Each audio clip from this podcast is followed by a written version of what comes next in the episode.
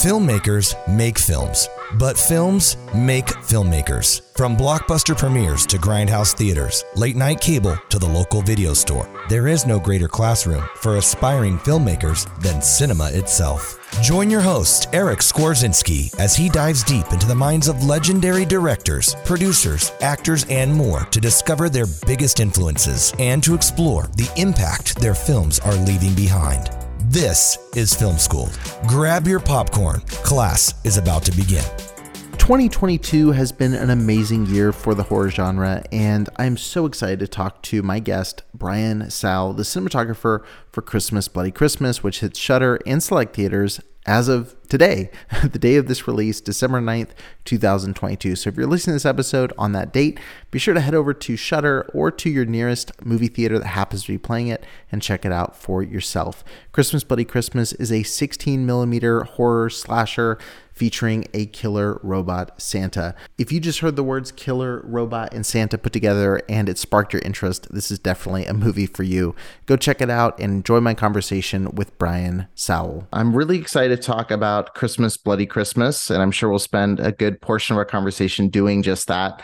But I want to get to know the man behind the camera. Let me know a little bit about childhood Brian. What got you first interested in movies? What was that spark for you? It was uh, mostly my dad was a photographer, and I grew up in his studio. He had a very we well, I'm from a pretty small town, so hmm. the possibility of working on movies was never possible. I just never saw that as a thing I would do. Yeah, but he had a studio, and this was back pre-digital, so I spent a lot of time in the dark room or just on his. He had a little bitty, a little bitty shop, so I spent a lot of time there, so I understood the photographic process and I liked the weirdo stuff that he would do. And then, and I think back then I saw The Shining when I was a kid. I wasn't supposed to be watching it. I was in my room and I realized I could see the TV through the door. Yeah. So I sat there and watched it and I just got, I was just mesmerized. Hmm. And I think that was the intro into creepy movies. But then I yeah. saw Velvet, I think when I was graduating high school or something like that and I was like, "What the hell is this?" I was like, "I didn't know that these movies were made because they didn't show them in my hometown." Yeah. And when I saw that, I was like, "How do I get involved? How do I do things like this?" Like I have a an understanding of how cameras and pictures work. Mm-hmm. I don't mm-hmm. know anything else about it, so that was the beginning. And then I just started trying to find a place to go to school to learn things or meet other people that were doing it, but there there weren't really any other people in my hometown. Yeah. So I found a school and then just started the trial and error of learning where I fit. It's interesting mentioning The Shining because Kubrick started doing photography. You got your door opened through photography first. How do you think starting in the still world affected your view of actually shooting like motion picture like going from focused on composition one single shot to 24 of those every second I think a lot of it is composition because you're thinking about one frame and you're not thinking about everything is important. And but I do think that's because you start looking like when you look at a photograph, you're really breaking down everything in that photograph from the grain structure and framing and depth of field and contrast. And I think having had that around and just thinking about the nitty gritty of an image being put onto uh, onto film in the process of developing it and all of those things, just the technicalities of it, I think is what got me excited about the process of yeah. doing it. And then also just as far as composition goes and really looking at them because I think there's a lot of times it's just especially when you're making lower budget things and it's a rush like it's just you need to get a shot to to fill in a gap between two other shots and right. the one, one of the other ones are the important one and the other one are just necessary to tell the story yeah. And I think when you start looking at every single frame as being equally as important, sometimes you don't need as many frames as you thought.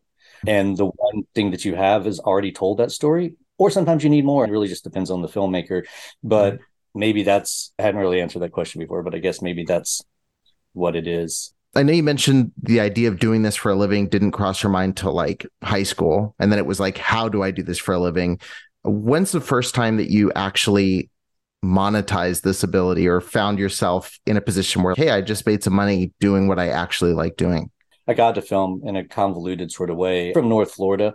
And there was a hurricane that came through and just decimated everything. So I was trying to figure out how to just pay my bills and also figure out how to get where I was going and find a school because I just, it was so new to me at the time. Yeah. Um, And I ended up getting this weird job working at a detox center overnight from 12 to 8 in the morning, admitting patients, which I've never, I don't have any sort of medical or healthcare background. It was just yeah. like they're putting people in jobs because everybody was out of work. And I was 18 or 19 at the time. And I met this nurse and her husband went to different colleges around Cal or around Florida just to evaluate them. And I told her what I wanted to do. And she said, Oh, my husband just went to this place in Orlando and they had this, it's not Full Sail. They have a community college there that had a film program. Mm. They get very high ratings. It's supposed to be a good school. And I got there, but their prerequisite, prerequisite for film was theater.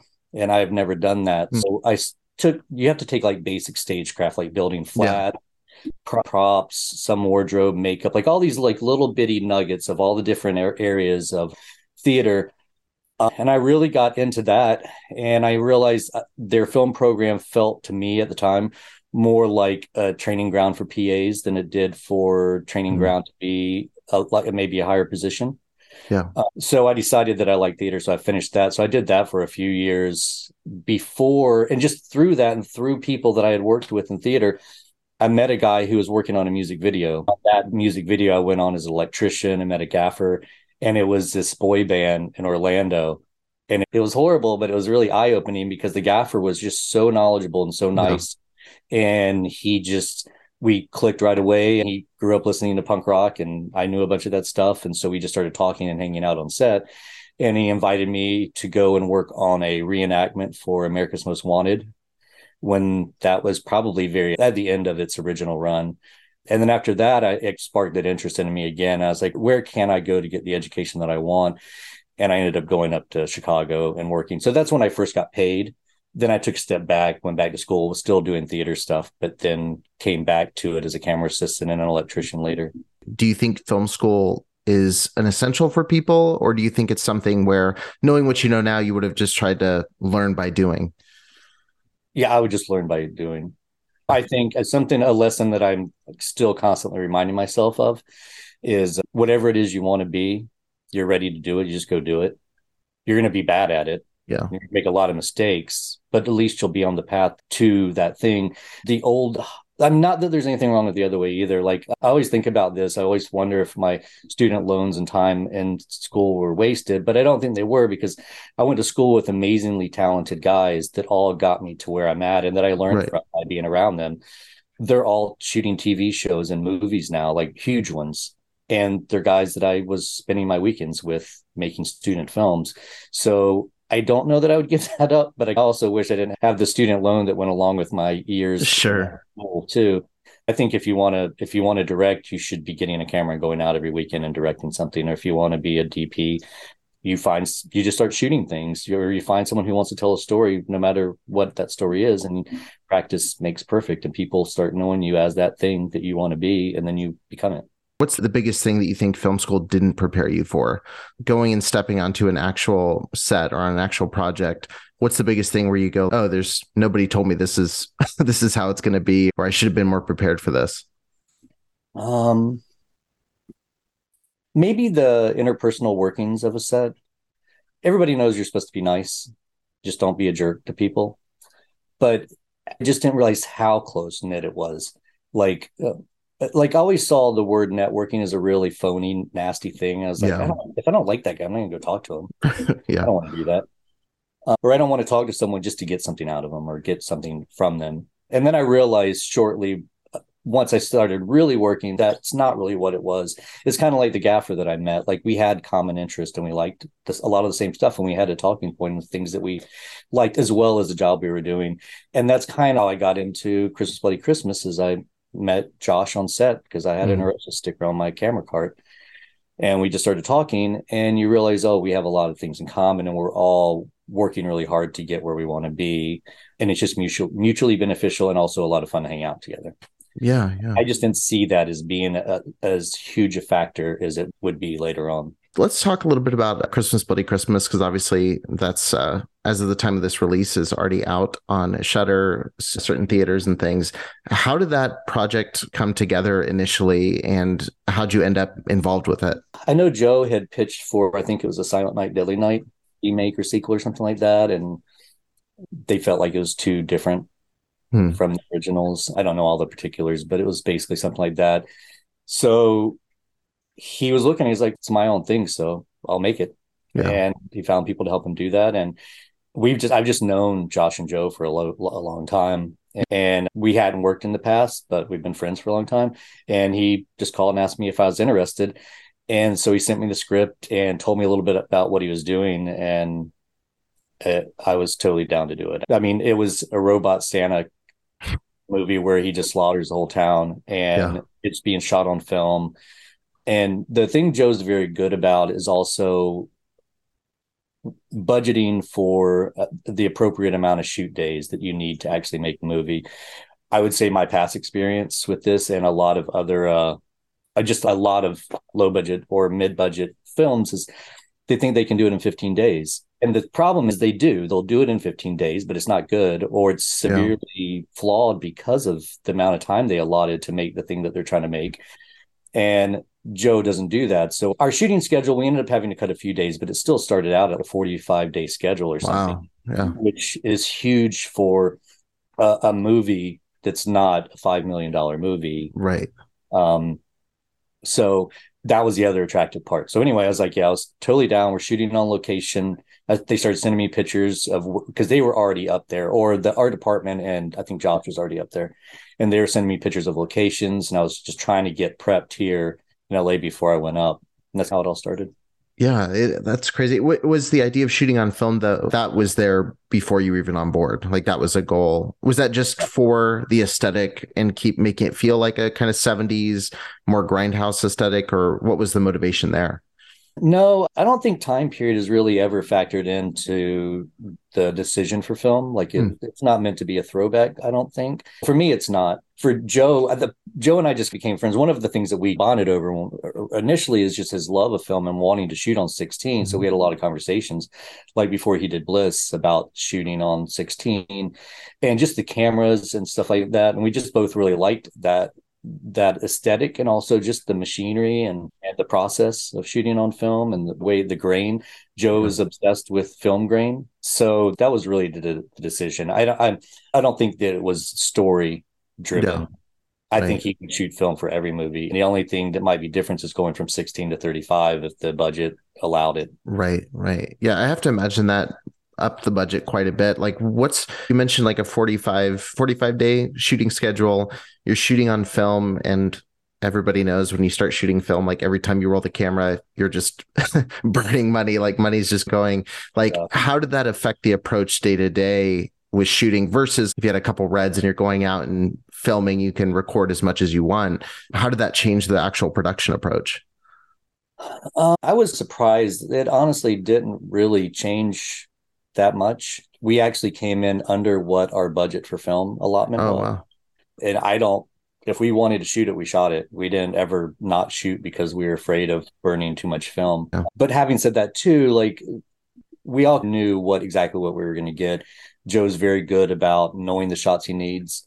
We didn't do a lot of redundant stuff. The only time that it felt a little bit redundant was on some of the action scenes, and you just have to have that coverage to to be able yeah. to keep momentum up. And there's a specific, there's a couple of specific spots where like you just needed more parts and pieces. So we were shooting things a lot more than I'd anticipated. Yeah. But once we were there, it made sense to get the other pieces. Right. But it, I can't really speak to the exact cost of all of that stuff. Sure. I don't remember what it was. Yeah. But I just know I if I was like, let's shoot this, there was okay, let's do it. There was never yeah. like being overly precious about the film stock. Right, right, right. Yeah, uh, it's wild to me. Like everything I've read so far about it. One, the fact like when I first started watching the movie, I was like, where did they shoot this? Because I'm thinking like there's no way they actually shot in a real town for this. then I start reading interviews with Joe and it's no, they shut down a town for us and we shot and we pretty much they let us do whatever we wanted. Was that experience like all pretty smooth? How did that even how that even come together to be able to do the things you guys did in an actual an actual town? They did give us a lot. I it, I don't remember it being always that smooth though. That we had hmm there were moments we started in i don't know how much people know about this already but we started up north in a small town and it was it was pretty easy because it was we needed two houses that were next door to each other. They found these two houses, and for the most part, the community around us was pretty supportive, even though we were shooting overnights for every single night of the movie, which a lot of times in neighborhoods does not go over well when you're shining a light into someone's yeah. bedroom. We had one instance where a guy came over and he was very mad. Yeah. but then Josh talked to him and showed him around the set and gave him some attention and he was better and then he went away when we moved to placerville where we had the whole main street to shoot on yeah it really did feel like a backlot sometimes because. After 10 o'clock nobody was out there the streets were just totally vacant for the most part you might get a random straggler that would come through but we would just move we would just get them let them pass and then we would pick up where we left off yeah but we were like racing the ambulance up and down that street the stunt yeah. driver was fishtailing it around corners like we were just doing things and we did have a lockup. We had cops that would come in and when we were yeah. doing the ambulance stuff, but still they didn't really have a whole lot to do because they're just it was such a small, quiet town. Right. Uh, we did have a little bit of pushback though because we had fake snow everywhere all the time, and it turned towards. I think they were just getting annoyed with us because we were there for so long. Yeah. But towards the end, I know a lot of the PAs and Josh were out there cleaning up snow each morning as the sun's coming up to keep the town from being pissed at us because we were making a mess. Even though all of it was like it washed away as soon as it rained or you hosed it down with water, it would usually just wash away. Right. But I remember that being a point of contention for a little while. Yeah. One thing I really liked about the film was how colorful it is. And something that has always bothered me with Christmas Christmas movies in general, but especially Christmas horrors, it tends to feel very like dull and cold and like it tends to play into that like those weather elements like i had this issue even watching the grinch like the newer grinch movie and it's like the movie has all these beautiful sets and then it just feels washed out and cold. And then this movie feels almost like argento. There's reds and blues like painting every single wall. Like when did you bring a lot of that intention into it to be like, oh, it's going to be really colorful, like because it does feel decidedly different than even like the Silent Night, Deadly Nights, or Black Christmas, or like all of the Christmas horror films that we think about traditionally. I mean, I like that stuff, and I've experimented a lot with color in the past, but no, that's really Joe's doing. That's what he wanted to have, and uh, I think a lot of my responsibility on set is to get into the head of the director that I'm working with to yeah. try to figure out what they want partly to service the film that they're trying to make, but also just to make it give us a shorthand so we're not figuring it out every day. So Joe and I spent a lot of time talking about brightness levels and color and how things worked so I could understand what he wanted. So once we got into shooting, it, it wasn't a back and forth all the time. I wouldn't have to ask questions or get an opinion on something. I could just do it, know feeling confident mm-hmm. was going to be cool with it.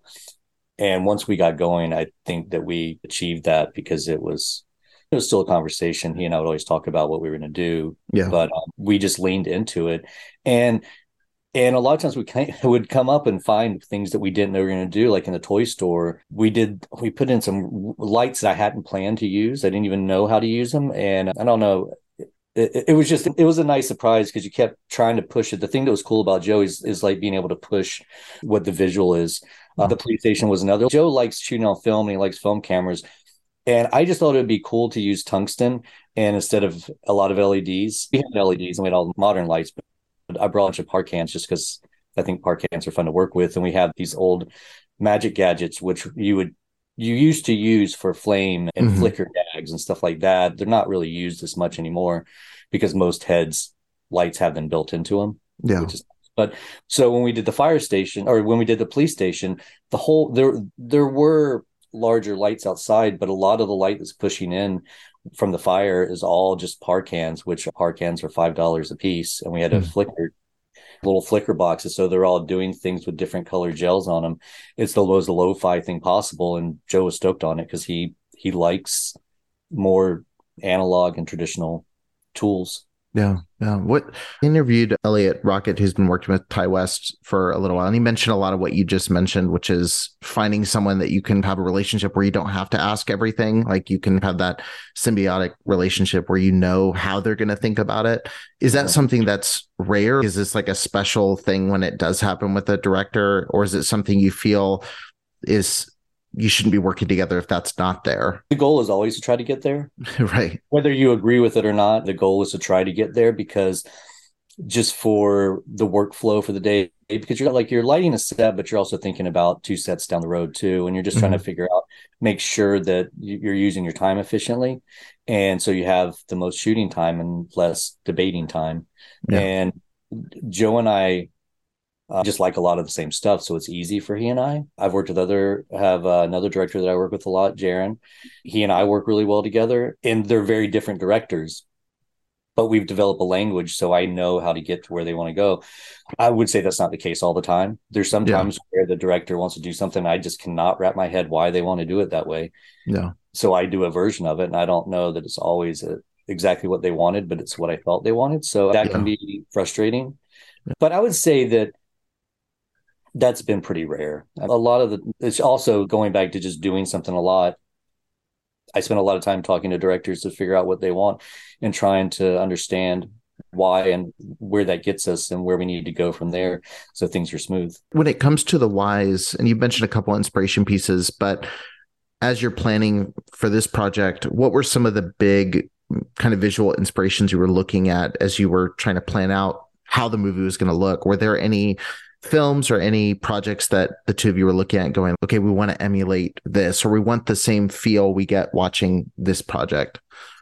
Oh, yeah, for sure. I love movies and try to watch them a lot. Joe is just a, an encyclopedia of film. Hmm. And so we watched quite a bit. Most of it was stuff that was shot on 16. So because we were just really looking at grain and color and yeah. how they dealt with the film stock and the image after, after post. And so we looked at The Runaways.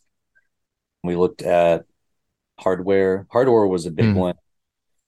We looked at Terminator. Terminator was a little bit different. I think it was more for framing purposes yeah. and also just how they dealt with the robot and how they in the action scenes and yeah. also the night scenes, the night exteriors for that as well. It was a much bigger movie, but it wasn't really that big. Yeah, when they made it. Well, the first one definitely yeah. wasn't huge. Yeah. So, like when he shows up and he beats up the punk rockers at mm-hmm. the conservatory, like all that stuff is stuff that we were looking at. Hardware, like I said, was a pretty big one. I watched that. I had already seen Hardware and Dust Devil, but I went back and watched it a couple more times. I think those were Halloween 2, um, mm. the Rob Zombie one, because it was also shot on 16. Okay. And which was nice because it was shot by Brandon Trost, and I've worked with Brandon before. Oh, okay. So it's nice. I and I, it was funny. I didn't think to reach out to him about it. We, I just had, was pulling stills and putting images together, and I like to just have these images so I can move them around and see what is it that that draws my eye to a specific image or a frame grab from a film. And so I had some from Halloween 2, And then went away for something. I came back and I just went out to meet a friend and I ran into Brandon when I was out one day and we started talking and it didn't dawn on me to something. So later it's like, oh, uh, Brandon, I forgot to tell you we did this. And I used, I pulled a lot of stills from your movie yeah. to look at for lighting purposes and just reference on our night exteriors. Yeah. And I sent it to him. And it's amazing when the references that you have from the movies that you're using as inspiration, you know the people and they can comment on the photos that you sent to them. So he I sent it to him he goes, "Oh yeah, we just used two 2Ks behind the truck when we did that." And I was like, "That's how we did it too." Yeah. So it was pretty exciting to have those relationships, which I mean goes back to what I was saying at the beginning of the podcast. Yeah, Ter- Terminator is like the thing everybody. I think it's. I've been saying like the killer robot Santa's the hook of the movie. If you hear that and you go, "I'm in," this is a movie you'll probably like. If you hear that and go, oh, "That sounds dumb," it's a very clear type of movie for I think a clear type of audience. Like, and so I think Terminator keeps getting thrown in the conversation quite a bit, but visually, there's not too much crossover, like you said, outside of maybe some of the way you frame our main uh, villain, like the, it's shot in that way. But Halloween 2 is an interesting one. I'm a huge fan of Rob Zombie's Halloween 2. It might be, depending on the day you ask me, it might be my favorite Halloween movie. What were some of the big pieces you pulled from that? Was it more the stuff in the house, like when, like near the end of the movie? Was it anything from the hospital scene? What were you pulling from specifically? For me, a hospital was a little bit of it because of our police station. Yeah. And a lot of it, I was looking at night exteriors because we have so much of him stalking down roads into a house, being on Main Street, ambulance lights and cop lights. that was a big one. And I was a little bit nervous about some of these because we had so little fill. Like we were the lights that you see in the frame are the lights that are lighting the set sometimes. Yeah, right. And I was really looking at that. A lot of times when things are massively underexposed, you start seeing it, you start seeing the grain really start popping mm-hmm. in an inconsistent way. Like Joe loves grain. I think Joe would underexpose everything and print it up if he could get more grain because he loves it. But my concern was just that grain would be consistent and even. So you, mm-hmm. your eye was never like, oh, why is it all grainy now when it wasn't once yeah. So that was my big concern. And looking at all those movies was partly just looking at how they dealt with windows uh, and brightness levels, and then also how they dealt with their night exteriors and where were they lighting from. That these are all pretty big movies, but they're not massive movies. They're not yeah. humongous movies. So you can look and go, where were the lights for this night exterior? They're shooting on the same film stock that we were shooting on, same format. So I wanted to just see were they over were they having to pump a bunch of light in there to get a proper exposure or was it grainy? I was just that was my that was what yeah. we were looking at. Yeah, I have to imagine like Main Street and I could be wrong. So, and I want to know if I am like Main Street, I would imagine would be one of the easier locations to shoot as far as making it look visually interesting, getting it to be lit, and you can pump a lot more light in.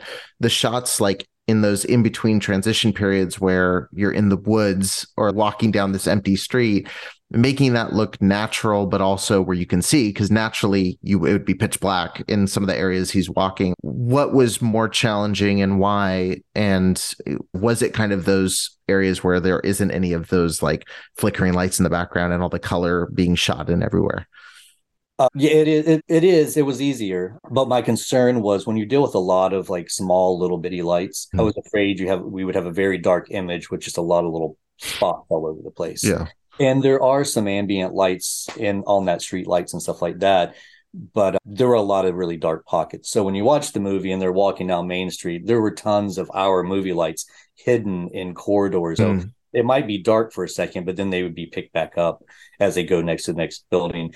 And I don't have a problem. I like the darkness, but I think that it needs to ebb and flow and feel organic as they're going and never have pockets that are dark for too long because then mm. you're just you're looking at Christmas lights and you're not looking at the actors. Right. So we did that, but it was it was just we had a light that was walking with them as well. We, we had some movie lights in, but it really wasn't a lot. If you think about the two houses at the beginning that are, or the two houses that are side by side, those were much more lit.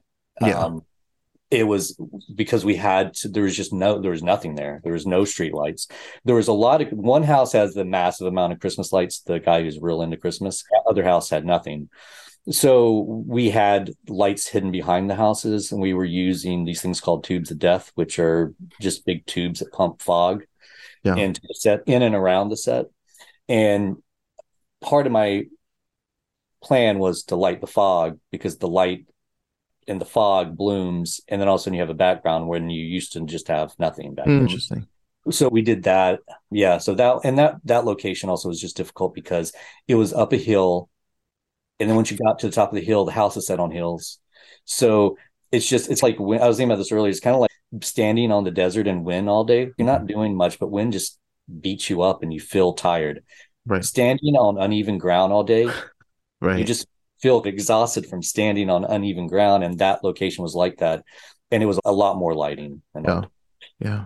For the the finale with the robot and the trailer shows us i won't go we don't have to go too spoilery but shooting where skins off the full term like the closest to a terminator moment you get was that all just was it just puppet? Was it like how was that shooting that? Because it wasn't terminator obviously goes pretty much full stop motion at that point. This one looks like a lot of like over the shoulder you're faking it. I'm assuming it's just a torso up for a lot of that stuff. How challenging was it to pull that off versus you know it looking hokey because I was waiting for it to fall apart and be like, okay, this is where it lost me, or this, is, but it looks pretty solid. Even though you can imagine how it was put together, that whole scene it sold me on it like that this is okay this is actually happening. How challenging was making that feel authentic versus feeling potentially hokey? We destroyed that thing multiple times. It got it, it was real beat up It looked from great. just destroying stuff Like, in the we room, kept- or we kept blowing it up every day, yeah, and then they would put it back together, and then we would blow it up again, and we put it back together. The Russells did an amazing job. It looks awesome, and I was a little bit skeptical at the beginning Hmm. because I knew what they were doing. And I saw some of it, and I've known the Russells as well. I've known them for years, yeah, and I had no doubts about their ability. But uh, Joe's very ambitious, and he's wanted to have laser eyes. And I was like, I don't know how to, I don't know how to deal with these laser eyes. yeah, And then I, and so they're like, we'll put laser eyes in it. And uh, the moment those laser eyes turned on, everybody's, oh yeah, that was a good, that was the right call to put Yeah. laser eyes in this- yeah, into Santa Claus. But then getting it to work right, so the eyes weren't like doing this. crisscrossing the whole time. That was a thing. So we had several different eye rigs to make sure the eyes were straight, whether it was the POV or if we were seeing the Santa Claus point at something. It was really the Russells, the whole, not just the Russells, but everyone on their team worked a lot on that robot. Like it would literally, it would be soaking wet and exploded and melting. And we had sparks inside of it and smoke inside of it. And it would, at the end of the night, we would leave and you'd see it on the ground. Like it would just, people were just so over this robot, they just put it on the ground and it was just a pile of plastic and metal and lights. Yeah, And then they would carry it away to their truck. And the next day it would show back up and it would be a robot again. And we would do it all over again. So there were times that it looked rough. yeah, But as soon as we had someone inside puppeting it, there was a couple. One dragon was our main guy, but a couple other guys were helping, and it just we would find the movement that worked best for the angle that we were doing, and we would just focus on that instead of trying to make it do a bunch of things. Just I need it to do this.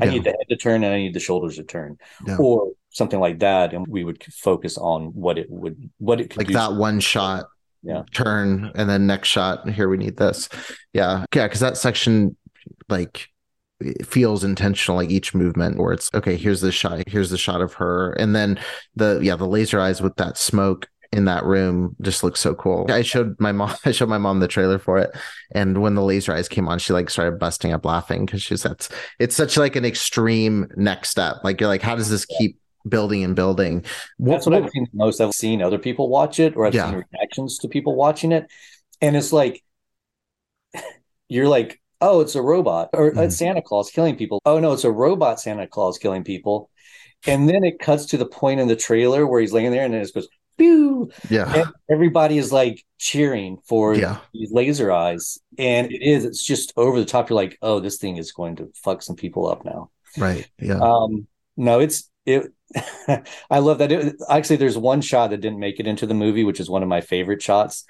And the problem was the sun was coming up, and Mm. it just didn't really match. But it was the shot. It was in the one of the original cuts, and it is the moment where I'm like, "Oh, this thing works." Because before that, I was like, I'm still curious to see how what shots are going to use, how Josh is going to put it together, and with sound effects and everything else, how do they bring this pile of plastic and metal to life? And there's a scene when he stands up and he's crossing the road to go to the record store, and sound effects have been put in. And I was like, oh, this thing actually looks like a really pissed off robot now. It, it like it had personality and it had weight. That was the big thing. Is like when you see it, Yeah.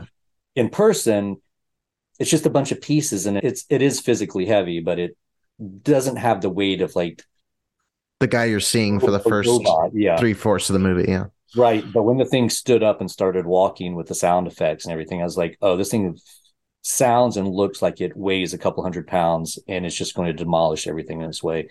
And that's when I felt really confident about whatever came after that. Yeah. What moment would you say you're most proud of in the overall finished project? What's the scene you look at, whether because it was the most challenging and you pulled it off, or just because it's the coolest moment? Like, what's your favorite moment in the film? I don't know. There's so many of them. I really love the night exterior. Oh, oh, actually, I can think of. There's a couple. There's a couple that are my favorite from performance, just because I get Mhm. giddy every time I see them. But there's this. there's a scene where they're trying to get away, and they run their car into another car, and then Benny Barnes, who's the neighbor, who is played by Joe, comes Mhm. out and screaming at them. He's like, "You just fucked up my El Camino." or ranchero and uh and he gets split in half and thrown through the window. So they freak out. So they start backing up, trying to get away from the robot, and they rear they run into a tree. And we had talked about that setup a lot. And in the, on the script, it was oriented slightly different. But like I said, it, because of the hill that the houses were on, it just changed the blocking. It also made it a little bit more brutal because instead of just backing on a on the flat like suburban road, he's backing like, down a driveway, okay, yeah, slope that's a dirt road that's covered in snow and stuff into a tree. So everything just felt bigger and more dangerous, I guess. And yeah. also comedic because you're watching his body just flop. Yeah, I love that shot mounted on the hood where you just see the body sticking out of the windshield. It's a yeah, good, I, good moment. I love that part, but I also like the look of our exteriors at that house. Those guys, the grip and electric Department and special effects, are killing themselves running up and down the hill. Like the tube of death is light and small, but you still have to go up to it and drag it around. If it's in the shot, you got to move mm. it to hide it again. And then you got to make sure, typically, on if you had more resources, you would just take a whole set and wrap it in this stuff. So whichever the way the wind's blowing, yeah. it's still blowing into set. We couldn't really do that. We just were short on crew and stuff a lot. So we had one, and we just were always when we would hit roll, I was like, "Please win, just turn around. I just need you to come this way." So it pushes it over the truck instead of away from the truck. Yeah. Um, but I really like that scene. I really love the interior fire gags that we did for the police station. Once yeah. the power goes out, and she's and Tori is going through the desk and hiding. The explosion when also when the when the ambulance comes around and hits that cop car. Yeah, I remember this being another conversation because the special effects guy was like, when a car hits another car, they don't typically rip in half. He's like, you really want to rip in half? And Joe's like, yeah, definitely. It's got, it's got to. They do in the movies. That's what it's got to rip in half. And and I was so stoked that he just leaned in. He was like, no, that thing's ripping in half. No. And then when we showed it, when we did it, and the car exploded and ripped in half and just went flying, it's another it's like a moment where people are just cheering on set because it looks so good. Yeah. I mean, it was visceral and ex- exactly. I mean, I don't. I'm not a car engineer, so I don't know a car wouldn't do that. But yeah, there's like movie science, right? There's things you expect. Like if a car crashes, it's going to explode. Like we just yeah. expect those things. And again, like it's one of those moments, like seeing that car rip in half and the ambulance going through, like watching a trailer, you're going like, what's the budget on this movie? Because it adds so much production value to the overall scene. And that whole final scene, like looks so good. Like that setup and the way it sets up the lighting for all of the rest of the movie is really neat. But yeah, that's a that's another big moment that like if you watch the trailer and you see that and you're not sold, then it's not the movie for you. I think my one the one other thing that I just thought of is which is a, not an explosion or anything too bombastic, but it's the uh, sex scene with Tori and Sam, but they're in the room and I love the lighting in that room. Hmm. I mean, I think it's a sensual scene, but it's also it reminds me of like body heat or hmm. like an early Brian De Palma, like something that feels gritty. It's like in a way, but it also is amazing to look at too. And I say that because it was a very it's just me and Joe in the room to do that. They wanted to keep it as small as possible. So yeah. it was just he and I, and we were over cranking it and it's cutting between this and the kid next door. And then we started doing these blind effects, which blind effects can be very hokey sometimes. Mm-hmm. I think that in this case, we used them to sell this moment that mm-hmm. they were having with the Christmas lights coming through. I just, I've, when it ramps up into that, I just, despite the content, I just think it's, they're really beautiful images. Yeah. And the editing through that is, sells it. Like it, yeah, it works. I, yeah so there's just there's a lot i'm really proud of the movie that we made and i'm happy with a lot of the things that we were we got to do and working with people who were ex- experimental and what they wanted to try and try to get to Right. Love it. Definitely, if you're listening to this, definitely check out Christmas, Bloody Christmas. It delivers on its promise. That's the thing I can say about Killer Robot Santa. You get a good hour and a half of that, and it looks phenomenal. It's really great. I know we're near the end of our time here in just a few minutes. I want to move us into our rapid round. I want to ask you the same questions I ask everybody that comes on the show and get to know your answers for these. First and foremost, what do you think is the best decade of film history? Hmm. I feel like I go back to early 80s. A lot. Mhm. But I also I really love the early Universal and also not just Universal, but the Val Lewton horror films, late 70s. There's so many and they all have they're all are special in some way or another. But I guess I do go probably to the early 80s the most. I was a kid when those movies were coming out.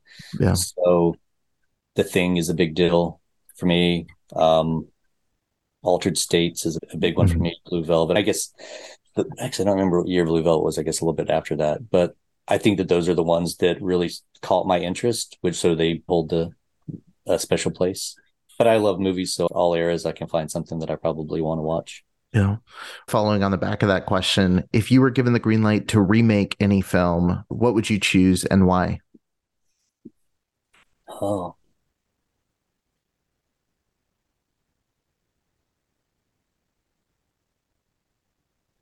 What would I pick? I don't know. I feel like there's not many that I want to be remade, but there's, Hmm. I was just talking to someone. There's a handful that I think never really got their due because of the limitations of the era they were Mhm. made. I mean, I'm, I'm stumped. I can't think of what I don't want to remake. Maybe one of the early Val movies, like I Walk Hmm. with the Zombie or something like that. I think there's a lot of stuff from that era where the themes come through and they're beautifully shot, but the limitations you can see. Those have been largely untouched by remakes, huh? That's Yeah. I haven't thought about that. Yeah. Leopard Man, Cat People, I think is really the only one that that I know of. Maybe other people have done other ones, but Cat People is the only one I know of. Yeah, yeah, that's interesting. Yeah, it's interesting. I haven't. It seems like they're all ripe for it. Where like it's surely enough times passed, considering we remake movies five years later. It's interesting that those haven't been. What is a film that people would be surprised to know that you enjoy? Any any favorite rom coms that that come to mind? I don't know if it's rom. I can't think of rom coms. I like. I really like the movie Real Genius. I don't really watch it. I don't watch a lot of comedies, but I guess I do like comedies that are from that era. Well, it's Yeah. eighties. Real Genius is good. Weird Science, stuff like that. I have a soft spot for the Christmas movie Emmett Otter's Jug Band Christmas, which was a Henson movie. Oh yeah, we. went- I just watched that with my daughter last year. Yeah, as the River Bottom Nightmare Band in it. I think that's what gra- I, that's I think that's what caught my attention when I watched it as a kid. Can't think of any other like any ones that are too weird. Is there a certain genre that you'd like to play in that you haven't already? Is there anything that you've that you haven't been able to shoot, or a certain style of project that you'd be interested to test out shooting in that visual language? Yeah, there's quite a few. I've done a lot of kind of mostly horror horror related films, which I like. I like horror, so I don't mind doing that. But I really like um murder mystery, like Agatha Christie sort of stuff. I was obsessed with Knives Out when it came out. And I was very uh, apprehensive at first. I was like, I don't know if this is going to be what I want it to be. And I thought it was great.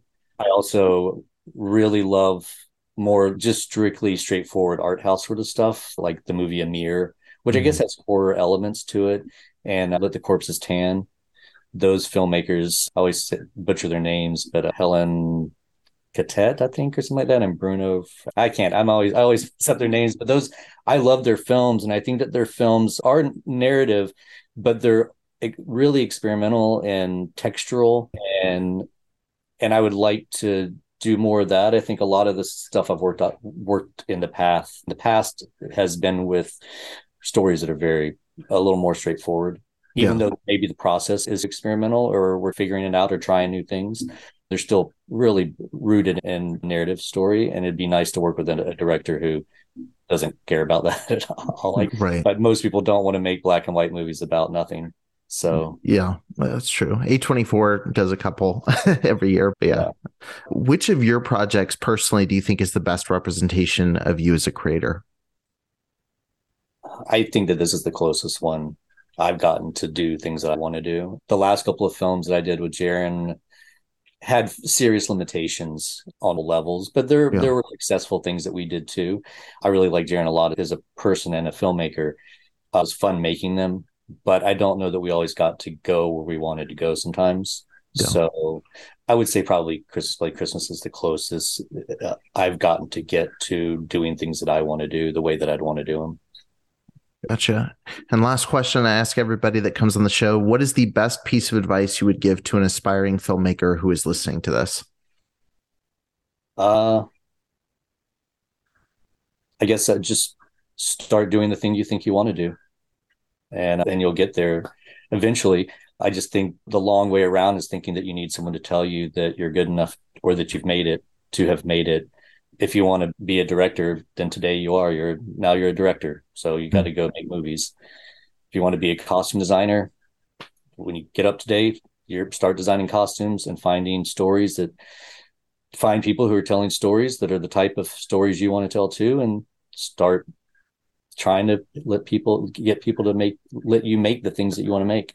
Yeah. I just I think that I suffer and a lot of other people have suffered from the idea that you need to wait for someone to tell you that you've made it so you can start doing the job you always wanted to do. I now think that is really the wrong way to to get there. Just, Joe would tell you the same thing. Joe's a director. Never went to film school, just wanted to make movies and he is a director, a writer director, and that's because yeah. he didn't need permission to be that thing. Yeah. I want to ask you one bonus question on the back of that because that's something you'll hear a lot of people say if you want to shoot, just shoot. If you want to be director. And then I think as far as the motivation to go shoot is great. As far as knowing, because nobody starts good, right? Like everybody, you start and the thing you make isn't good. Maybe like your family tells you it's good, or maybe you have a couple friends that'll say it's good. If you're not looking for the approval of other people to do the thing you want to do, that's a good thing how do you choose which voices to let in when it comes to critiquing your work or giving you that that constructive feedback like how do you know what voices to let in as you're moving forward versus that internal knowing or knowing i've got this or i'm figuring this out I think it's just I think it's fine to take criticism from anybody who wants to give it to you. I think it's pretty easy to see who you gel with and who you don't, who mm-hmm. understands the work that you're trying to make. Because for people that have that are that it's constructive and they're trying to help you do better than what you're doing, you might not agree with them, but it's a voice and you can take it into consideration. And then you keep the things that are helping and then you get rid of the things that are not. You just you never know. And I've seen this with sitting in on test screenings and stuff, like where you before a movie is actually done, not necessarily like the Hollywood test screening with a bunch of people you don't know that give you notes. I'm sure there's valuable things that comes from that too, but just watching and looking at things with your peers, people will see things that you're too close to it to have seen.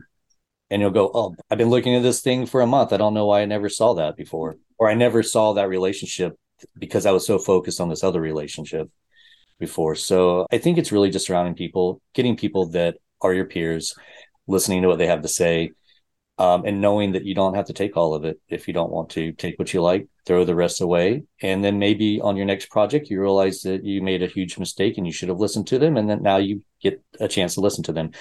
Yeah. we were talking about photography earlier and one of the things that i took away from that that i think a lot of people don't think about is not every single frame is going to be perfect. When a photographer goes out and shoots all day long maybe one frame out of a hundred is one that he right. and that will be the photo that you see and you go, oh, he made this amazing photo. All of his photos must be good. And it's not, that's not the case. There's just tons of garbage that lands on the ground that you never see because it didn't work for one reason or another. And I think that's the same thing with cinematography and movie. There's like multiple takes that don't work. There's bad performances. There's scenes that just don't fit into the flow of the film anymore. So you got to remove them and not be overly precious about something. And it's the same thing with design or whatever you want to do, you're going to do a lot of bad ones before you do a good one. Not every time the pen hits the page is something to be gold. So yeah. I think it's being okay with just throwing things away and not being precious with something over so precious with something that you force a bad idea into being. There. yeah, no, I really appreciate that. I wanted to get your perspective on it. But thanks so much for taking the time to do this and for all your work. I always like getting a chance to thank people at the end for just making movies because it's something that I enjoy. I enjoy seeing different approaches and different projects coming together. Um, and I know this one definitely was one that I really enjoyed. So thanks for your work. I look forward to seeing what you do soon. And thanks for taking the time to, to talk to me and my audience today. I appreciate it. Thanks for listening to the Film School podcast. If you appreciated the content on the show, don't forget to leave a five star review and hit subscribe so you won't miss a single episode.